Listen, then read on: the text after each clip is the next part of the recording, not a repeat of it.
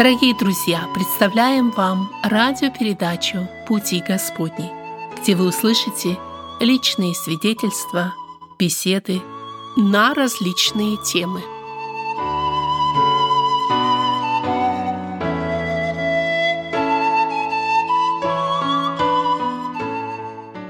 Читая в журнале свидетельства людей, обратившихся к Господу, которые некогда были мертвы во грехах, я тоже решил написать, как я пришел к Иисусу Христу, как Господь поднял меня, мертвого, мерзкого, из страшного рва, из тинистого болота и поставил на камни ноги мои.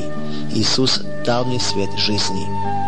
Одна сестра, узнав, что я хочу послать вам свидетельство, сказала – не хватало еще, чтобы и там узнали, каким ты был. Был.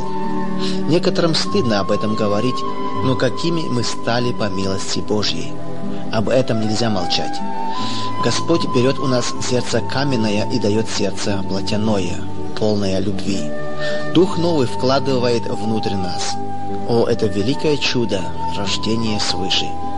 Я свидетельствую о том, как Господь из животного воплоти, которым я был, сделал новое творение, о чем я даже не мог мечтать. Если бы четыре года назад мне сказали, скоро у тебя будет новая жизнь, которой ты никогда не видел, я бы ни за что не поверил. Но для Господа нет ничего невозможного. Слава Ему. Мне 40 лет и четыре года, как я с Господом. Только об одном жалею, что раньше не познал его. Родился и рос я в интеллигентной семье. Мать – преподаватель, заслуженный учитель Украины. Отец – летчик, гражданский, коммунист. Атеистическая семья, где о Боге не говорили, а имя Иисуса Христа из уст моих родителей я никогда не слышал. С детства я мечтал о свободе, желая быть независимым – но никогда не думал, что буду зависимым от дьявола, и не сопротивляясь, следовать за ним к пропасти, выполняя все его условия. Я не знал, что он вор и пришел украсть, убить и погубить. Я не знал также, что есть другое, который пришел взыскать и спасти погибшие. Это Иисус, который приходящего к Нему не изгоняет, но как заблудшую овцу берет нежно на руки – прижимает к груди, и уже человек не чувствует страха перед жизнью и даже перед смертью. Он изгоняет страх, а ведь в страхе мучение. Это мучение началось у меня в начале 1992 года. Страх перед жизнью, ненависть к себе как неудачнику, ненависть ко всем людям, даже к своей матери, смерти которой я желал – чтобы завладеть нажитым ею имуществом и пустить его на наркотики и алкоголь. До 1992 года мы с женой кололись маком по сезону. Когда заканчивался мак, переходили на алкоголь и уже попадали в зависимость от зеленого змея. Кроме того, после службы в армии я почти постоянно курил травку. Вся эта смесь – мак, конопля, алкоголь делала свое дело. И к 1992 году мне нужны были большие дозы наркотиков и алкоголя. Для того, чтобы отключиться, я в прямом смысле слова жрал травку, коноплю. Парил, жарил, варил из нее кашу и поедал как животное, лишь бы достичь состояния, которое смогло бы меня удовлетворить. За 8 лет я полностью деградировал. Я не мог спать нормальным сном, не употребив какую-нибудь гадость. Стал нервным и вспыльчивым. Как мы с женой не маскировались, все вышло наружу. Как и говорил Иисус, нет ничего тайного, что не сделалось бы явным. Началось резкое падение. За год мы пропили все вещи из квартиры, даже внутренние двери были проданы за самогон. Жена осталась без верхней одежды и не могла выйти на улицу а я всю зиму ходил в провонявшихся спортивных штанах и в шубе. Заросшие у обоих вши, лишенные родительских прав, мать моя забрала нашу дочку к себе, так как мы не в состоянии были ее содержать. Мы не видели просвета в жизни и решили не сопротивляться. Будь что будет. Тюрьма или смерть от передозировки алкоголя. Пили уже одеколон. Я вспоминаю те дни, как кошмарный сон. Воровство, иногда голод, мерзкие дела, всюду ложь и обман. На работу я не мог устроиться, так как не в состоянии был работать. Да и в трудовой книжке две статьи за прогулы подряд. Да еще ЛТП отмечено было жирными синими чернилами. И сразу бросалось в глаза. Для нас это был конец. Как-то раз, придя в себя на несколько минут, мы, сидя в пустой комнате в разных углах, смотрели друг на друга и спрашивали самих себя, как и почему это с нами случилось. Ведь только год назад мы имели все, были материально обеспечены. Я занимался бизнесом, ездил в Таллин, привозил дефицит, распродавал его. У нас были деньги, одевались мы как самостоятельные люди – в то время я смотрел свысока на неумеющих делать деньги. Несколько раз я лечился от алкоголизма, потом меня бомбардировали французскими лекарствами, вводили американские средства, лечили гипнозом, но помогало только на короткое время. Я погрузился в мистику, читал под воздействием наркотиков мистическую литературу, в основном про вампиров. В эти мерзкие образы я хотел воплотить себя – мне нравилось, когда льется кровь. Кроме фильмов ужасов, я ничего не смотрел. Было страшно, но этот страх доставлял мне какое-то непонятное удовольствие. Двадцать лет, слушая рок-музыку, крича, прыгая и дергаясь, воображал себя певцом, я довел себя до ненормального состояния. Дьявол полностью держал контроль над моим разумом. Мои бывшие учителя, встречая меня, пугались глядя на мою бороду, неряшливую одежду, черное от одеколона тело, стеклянный взгляд и трясущиеся руки.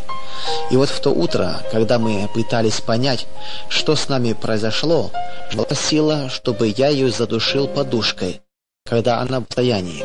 Но этого я не мог сделать, хотя мысль убить человека у меня уже была. Я понял, что мы совершенстились, нас ненавидели. Соседи плевали вслед. Друзья отвернулись. Нас боялись, так как знали, что мы можем украсть что-нибудь.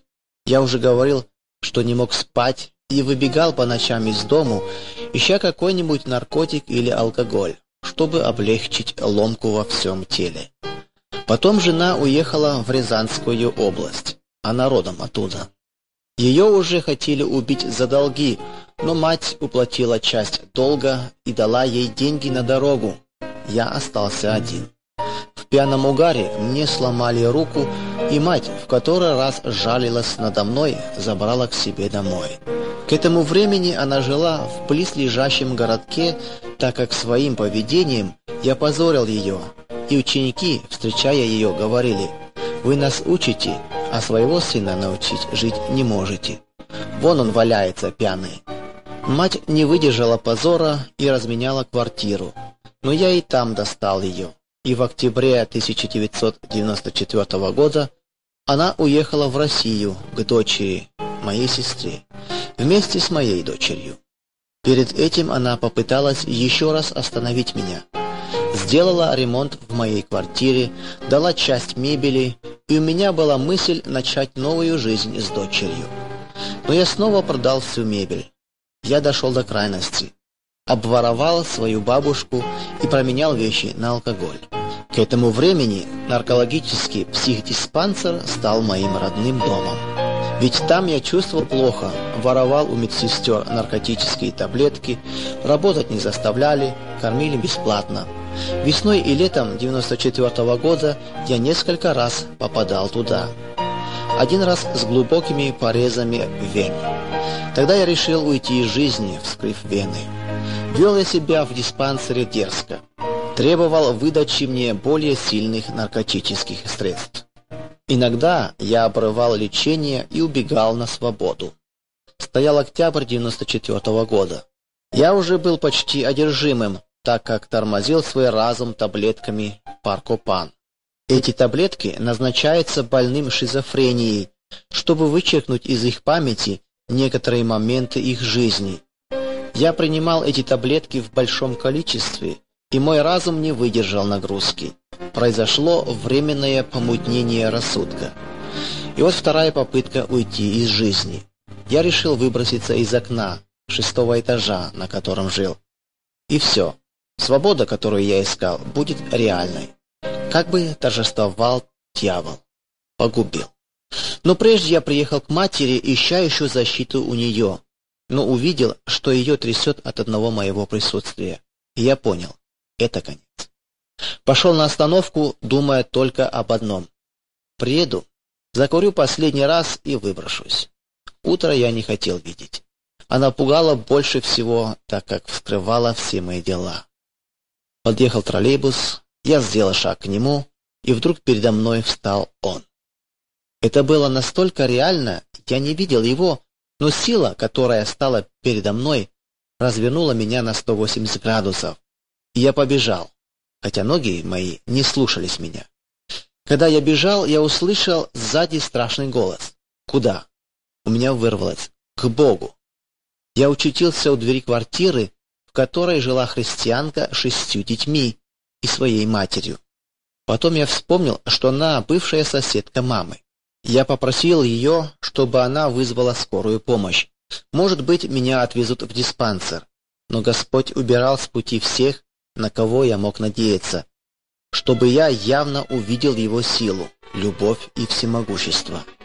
Вся семья ее молилась надо мной, и христианка оставила меня ночевать, так как скорая не приехала из-за нехватки бензина. Со мной начало твориться нечто ужасное. Я видел мертвецов, которые приглашали в иной мир. Я сделал всего лишь один шаг из смерти в жизнь, и дьявол пустил все свое оружие против меня. Это был ад уже здесь. Теперь я понимаю, что я уходил от князя тьмы к князю жизни. Утром я поехал домой, взял трудовую книжку, и Господь чудесным образом устроил меня на работу. Туда, где шло сокращение, всесильный Бог располагает сердце начальника. А личное присутствие Господа и Его силу я почувствовал вечером того же дня. Весь этот день дьявол атаковал меня. Сколько раз сатана говорил мне, чтобы я выбросился из окна.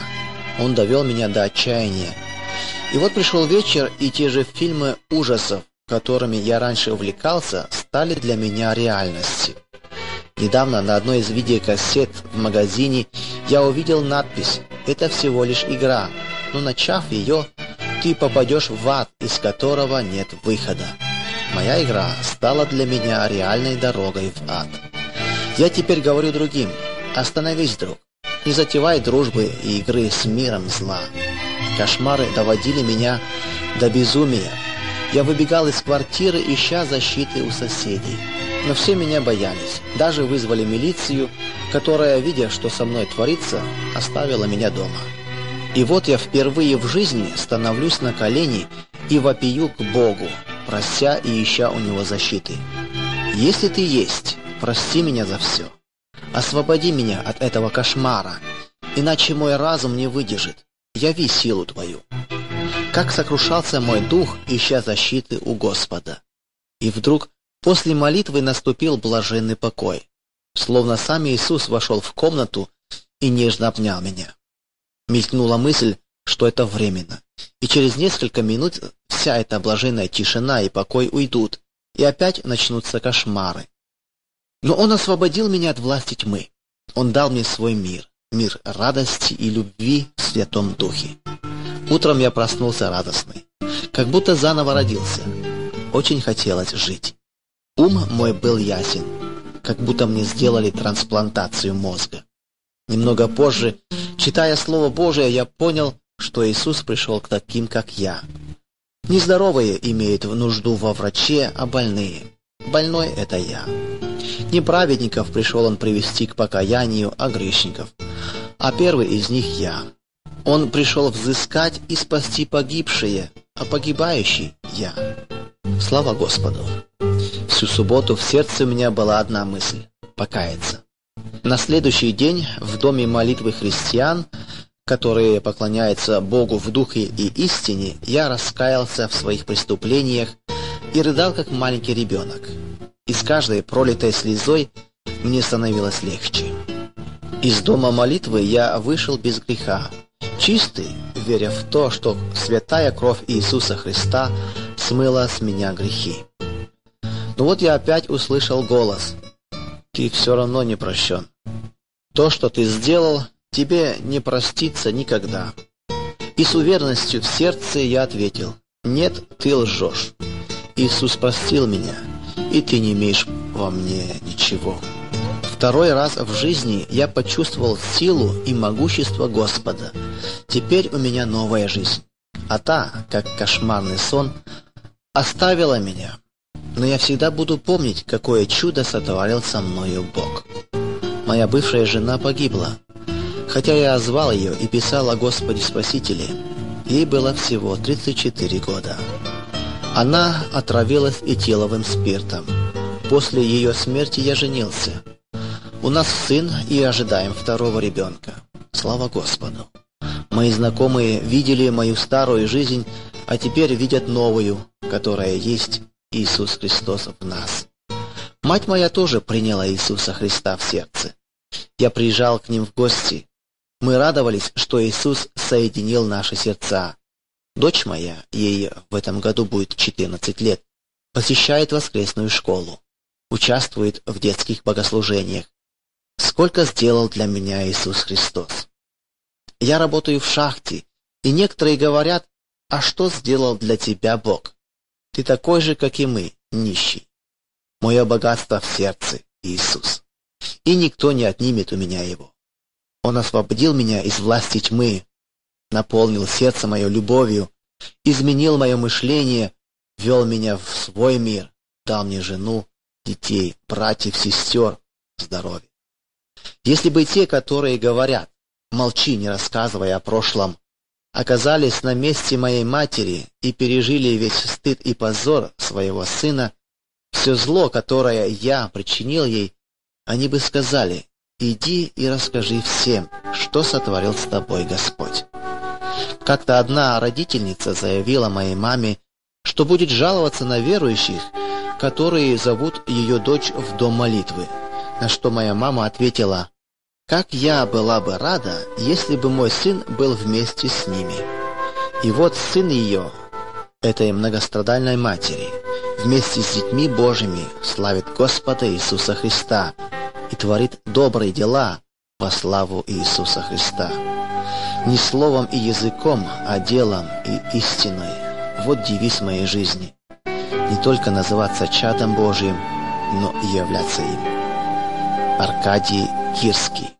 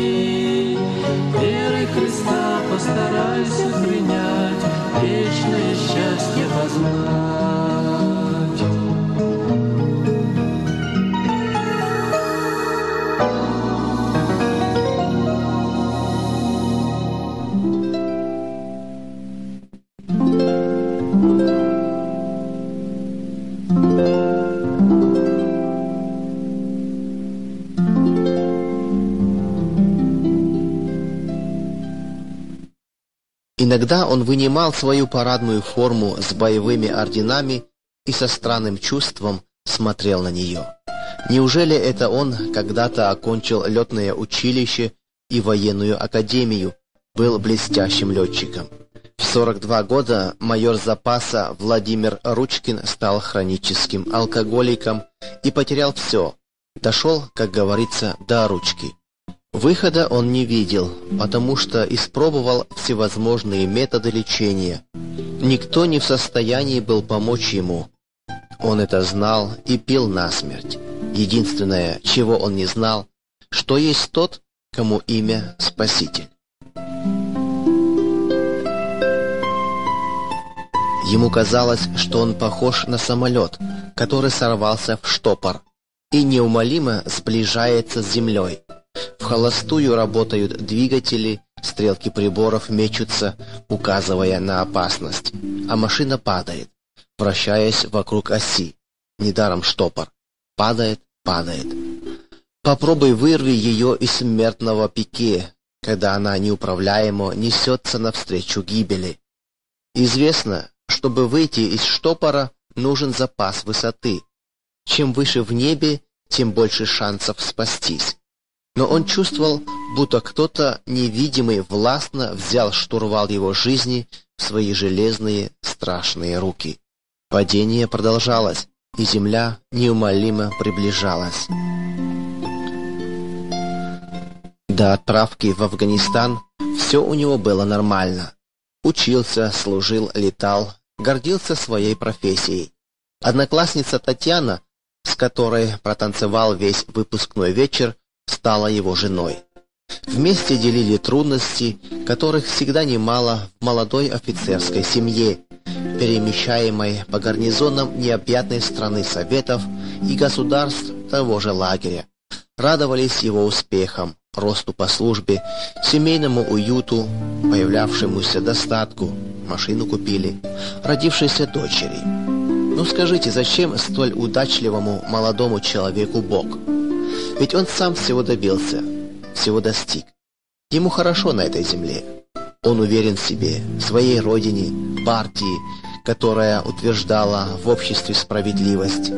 Он любит своих близких, у него прекрасные друзья. В конце концов, он сам хороший человек. А смерть? Когда это еще будет? Да и будет ли? Когда я есть, нет смерти. Если есть смерть, то нет меня, утешал философ-материалист, приглашая смотреть на все проще, не усложнять себе жизнь. Не ты первый, не ты последний пришел на эту землю. Будь как все. Признаемся, нас устраивал государственный атеизм.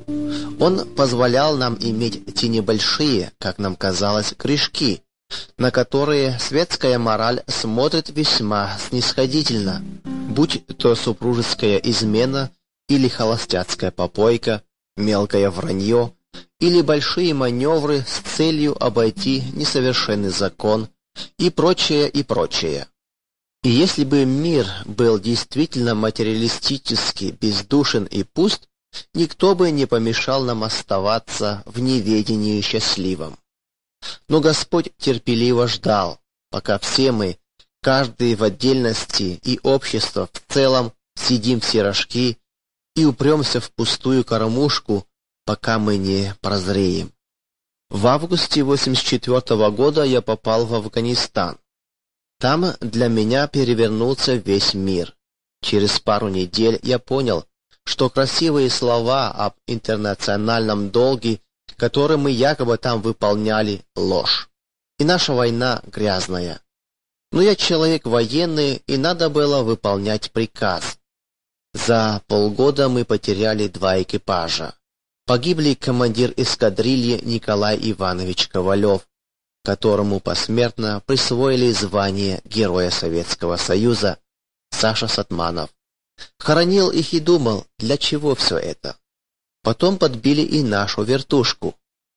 Ми-24, вертолет-штурмовик. На втором заходе при бомбометании из пулемета пробили нам правый двигатель. На счастье, я был в защитном шлеме, который никогда до этого не надевал. Тяжелый очень, шесть с половиной килограммов. И то от удара весь лоб синий стал. Если бы не шлем. Значит, Богу было угодно, чтобы я жил, Сейчас вижу это ясно. Сколько раз он спасал меня.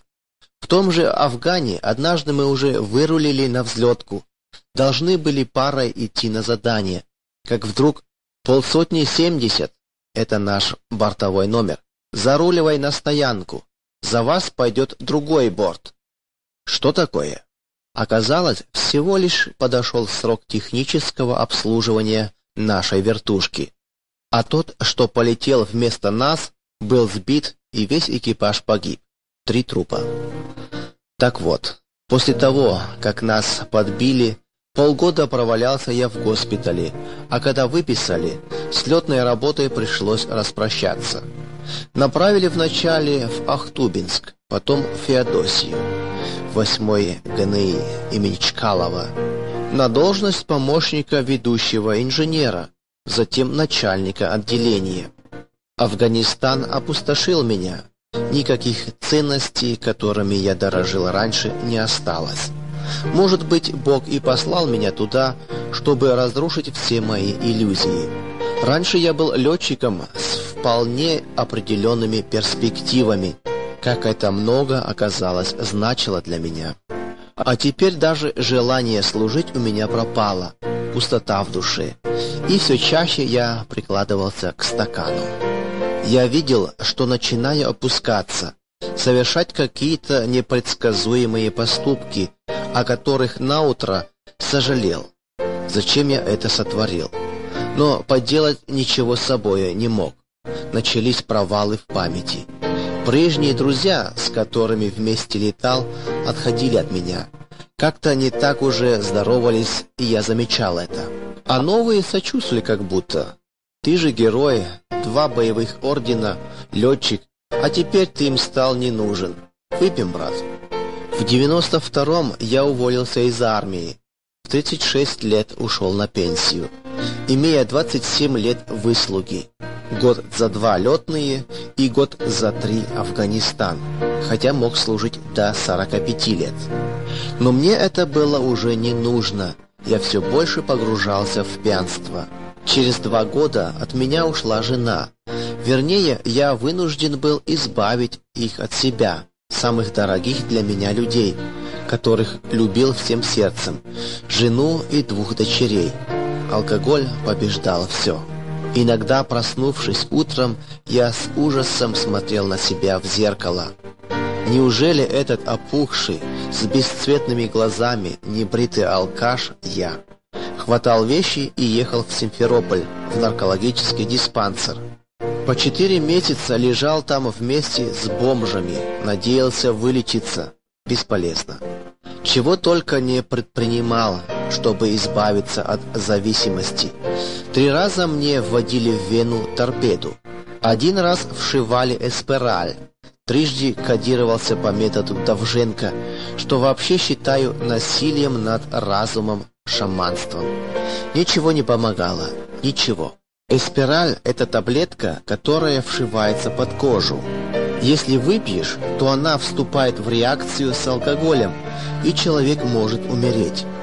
То есть тебя заставляют отказаться от спиртного под страхом смерти. Но и это не могло остановить меня.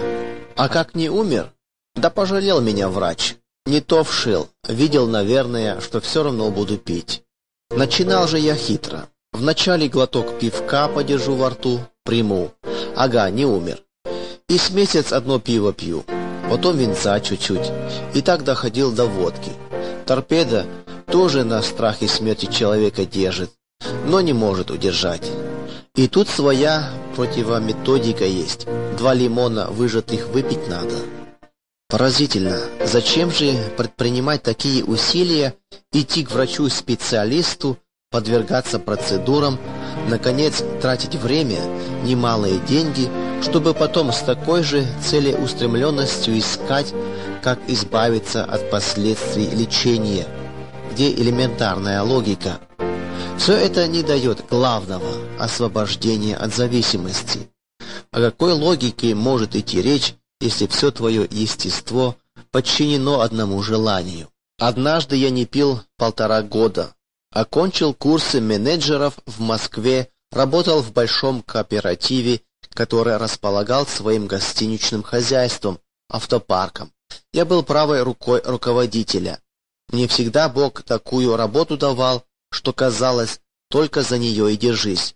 И я держался до первой крупной сделки, которую отметили, как полагается в таких случаях, обильными возлияниями. Я выпил и в очередной раз сорвался в штопор. Потому что тяга к спиртному всегда сидела во мне. Умом ты понимаешь, что так жить нельзя, в этом кошмаре алкогольного безумия, и идешь кодироваться. Но воля твоя порабощена, в сердце твоем неистребимое, постоянно обновляющее желание. И ты вначале ищешь, как избавиться от пьянства, а потом как бы опять выпить. Но когда Бог освободил меня,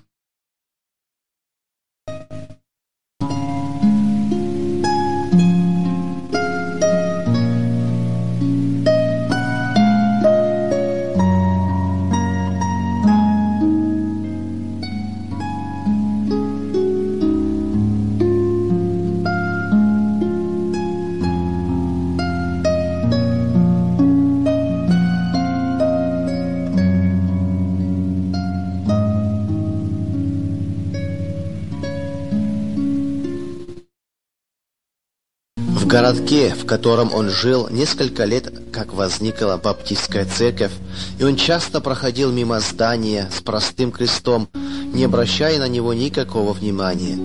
А тут узнал, что здесь бесплатно принимают приехавшие из США врачи, позвонил своему брату, инвалиду второй группы с детства, больному церебральным параличем.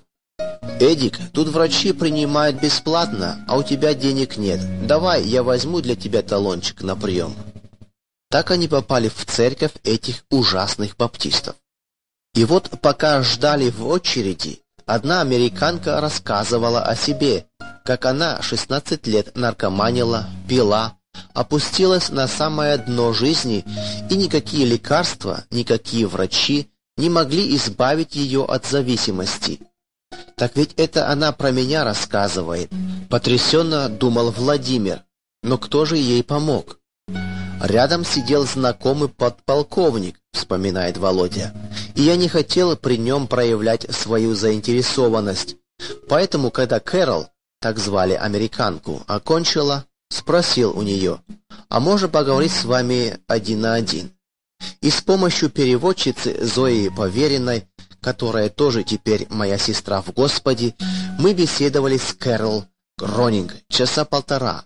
Она полностью ответила на все мои вопросы, разрешила все сомнения, а потом сказала, «Володя, если вы готовы, то обратитесь к Иисусу Христу, Спасителю нашему. Прямо сейчас. Попросите, чтобы Он вошел в ваше сердце, и я уверена, Он сделает это».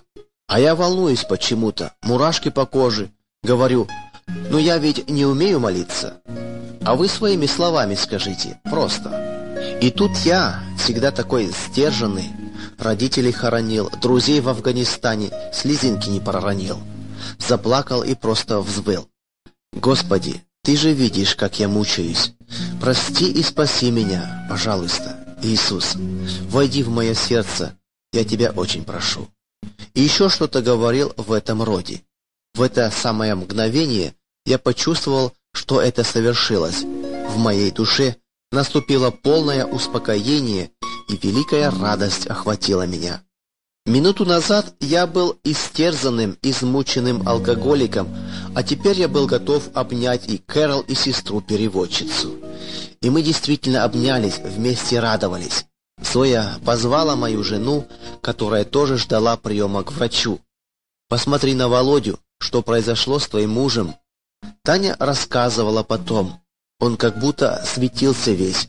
Лицо разгладилось, потухшие глаза сияли, стали ярко-голубыми. У меня, когда брата на прием вел, в кармане рубашки две гривни были приготовлены.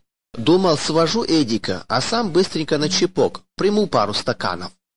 Так эти две гривни нашел только, когда рубашку стирать стал. Непреодолимую, страшную тягу к спиртному Господь мигом снял с меня. Это чудо, Божья сила. Я курил каждые 10-15 минут по сигарете по три пачки в день. И от этого избавил меня мой Бог. Так началась моя новая жизнь. Как всякий летчик, Владимир любил небо и чувство полета – испытывал наслаждение, когда в своей машине отрывался от паренной земли и взмывал в захватывающую дух высоту. Как не хватало ему этого в последние годы. Но Господь открыл ему новую высоту, подарил другое небо, красота которого затмила все, что он знал до этого в своей жизни. И увидел я новое небо. Откровение 21.1. Иисус не только вывел его из смертельного пике, не допустил катастрофы, Он дал ему совершенно иные крылья. И на этих крыльях спасительной веры он всею душою устремился в неизвестный ему прекрасный мир. Этот самый чудесный полет в его жизни продолжается и сегодня. Тот же день после покаяния он пришел на вечернее богослужение в церковь, впервые был на собрании. Ему показалось, что его братья и сестры во Христе окружены как бы светлой аурой. Он увидел их такими одухотворенными, что снова испытал раскаяние и стал перед церковью, рассказывая о себе, как он пил и как Бог коснулся его. Теперь он уже не мог без церкви, в которой получил освобождение, его неудержимо тянуло сюда – к своим по вере. Начал читать Библию, которая когда-то не давалась ему, а теперь открылась во всей глубине и красоте. Через две недели он обратился к пресвитеру. «Брат Михаил, можно мне принять крещение?» «Я понимаю, конечно, что еще недостаточно подготовлен, но Дух Святой побуждает меня». И его допустили. Погода в тот день не задалась. Пасмурно, море холодное – но Владимир навсегда запомнил, что когда вынырнул из воды, то яркий луч солнца разорвал тучи и коснулся его. Он даже физически ощутил тепло. Потом были цветы, поздравления, Библия в подарок, праздник на всю жизнь. Вечером он вышел на балкон и сказал в молитве, «Господи, Я безмерно благодарен за все, что ты для меня сделал. Но чем я могу служить тебе, как передать другим ту радость спасения, что ты дал мне? Ночью долго не спал, думал о тех, кто погибает в пьянстве, не зная Божьей любви и милости, изуверившись во всем, не видя ни смысла, ни цели в жизни. Поселок Приморский расположен на берегу моря близ Феодосии. Все беды времени коснулись этого места. Пустует громадный завод, дававший работу восьми тысячам человек. Спиваются ненужные никому пенсионеры военные, не достигшие и 45-летнего возраста. Раньше, когда Владимир еще только набирал высоту, он относился к пьяницам пренебрежительно, едва ли не с презрением. Пропащий народ. Теперь же Владимир знал, что они не имеют сил противиться злой силе, которая руководит ими, жалел их и хотел им помочь, особенно своим, офицерам. В умирающем поселке, где в темное время суток практически не бывает света, а дома почти не отапливаются, только Божий свет может дать людям надежду и согреть их. Утром Владимир прибежал к пресвитеру, поделился с ним своими переживаниями. Вскоре в церкви объявили, что каждую субботу здесь будут проводиться беседы с теми, кто хочет получить освобождение от алкогольной или наркотической зависимости. Сначала пришел один, больной, пьяный и страдавшийся человек. Владимир долго беседовал с ним, чувствовал, что его слушают, ему верят. Начали обращаться с просьбами члены церкви, поговорить с мужем, сыном. Но он и сам шел на встречи с людьми, не ожидая, пока они найдут его. Не сиделось ему дома, он должен был рассказать, что сотворил с ним Господь. Его свидетельство производило сильное впечатление, потому что в поселке многие видели и знали его, каким он был и как изменился. Вскоре обратились к Богу еще два офицера запаса, два знакомых Ручкину майора, бывший летный штурман Константин Скрипник, также испытавший на себе кошмар сатанинского штопора, и Валерий Заболоцкий. Теперь они вместе с Владимиром работают над сооружением пристройки к церкви. В его группе сейчас восемь человек, среди которых две женщины и самая известная в поселке пропащая душа, Саша Ленский. Он уже неделю не пьет, возбужденно говорит Ручкин. Вы не представляете, что это значит для него. Невероятный прогресс. Если Саша обратится, это будет удар по всему поселковому бомжатнику. А для Бога есть ли невозможное? Мы сидим в полутемной квартире, освещаемой керосиновой лампой. Но нам так хорошо, что мы вместе можем радоваться в нашем Господе, который осветил нашей жизни своим неизреченным светом. Братья хотят послать Володю в Севастополь, в церковь, что на северной стороне, при которой действует христианский реабилитационный центр, чтобы он мог поучиться освоить методику работы с людьми, сознающими свою зависимость от алкоголя, от наркотиков и желающих освободиться. Таня просто не отходит от мужа. Видно, что не может нарадоваться тому, что случилось. Говорит, рассказывает. Сколько лет она мучилась, от одной разбитой надежды шла к другой, и вновь видела те же бессмысленные глаза, слышала бессвязную речь. Наконец она перестала верить в возможность освобождения всем этим кодированием и прочему. Но когда он поднял на нее просиявшие глаза и сказал, «Таня, я обратился ко Христу, и Он меня спас», поверила сразу и безоговорочно. Она всегда по-своему верила Богу и молилась за мужа, особенно когда он был в Афганистане. И тогда, когда он пьяный угорел в гараже от работающего двигателя, она нашла его вздувшегося, хрипящего, красного. Послав дочь за врачом, увидела на небе яркую звезду и закричала не своим голосом «Господи, спаси его, я прощу ему все». И вдруг прямо на глазах он побледнел, а врач, найдя его в таком виде, сказал «Ну раз бледный, отойдет, а если бы красный был, мы бы и возиться не стали. В реанимации через двое суток он пришел в сознание. Так что это слишком мало сказать, человек обратился к Богу и спасен. Эта семья возродилась из пепла. Это на месте запекшейся боли любовь, Божье солнышко, пустила свой всепобеждающий росток.